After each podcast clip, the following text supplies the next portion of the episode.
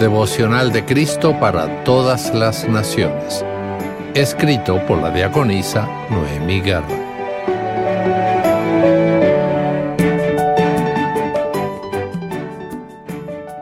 Trece de febrero. Púas en la melodía de la gracia divina. El texto para hoy lo encontramos en Romanos capítulo 15, versículos 14 al 21, donde dice, Estoy seguro, hermanos míos, de que ustedes mismos están llenos de bondad y de todo conocimiento. Pero les he escrito para hacerles recordar por la gracia que Dios me ha dado, para ser ministro de Jesucristo a los no judíos y ministrarles el Evangelio de Dios, para que ellos sean una ofrenda agradable a Dios santificada por el Espíritu Santo porque no me atrevería a contar sino lo que, de palabra y obra, Cristo ha hecho por medio de mí.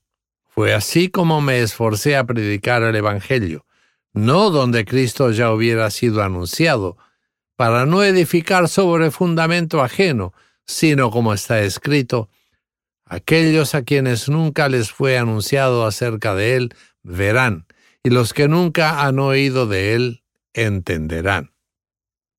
Cuando tenía cinco años, les dije a mis padres que quería aprender a tocar la guitarra para darle gracias a Dios por salvar la vida de mi madre en un terrible accidente automovilístico donde casi pierde la vida. Ellos me compraron mi pequeña guitarra y aprendí un poco. Con el pasar de los años aprendí a usar las púas o uñas de guitarra, esos triangulitos que ayudan a tocarla.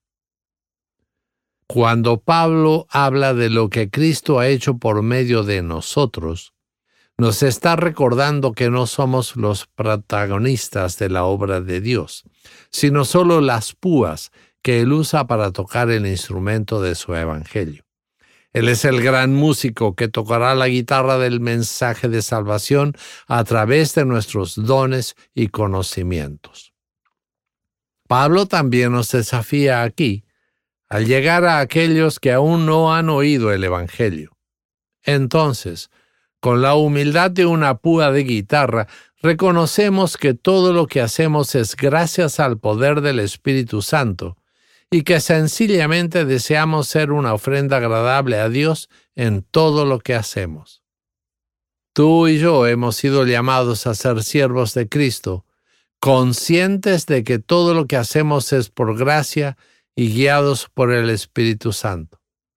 Es mi oración que podamos responder a este llamado con gratitud y humildad, compartiendo el mensaje de la música de la gracia divina con aquellos que aún no lo han escuchado.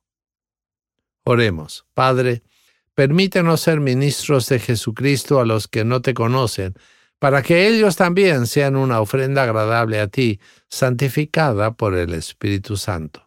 Ayúdanos a predicar el Evangelio a aquellos a quienes nunca les ha sido anunciado acerca de ti, para que vean, oigan y entiendan.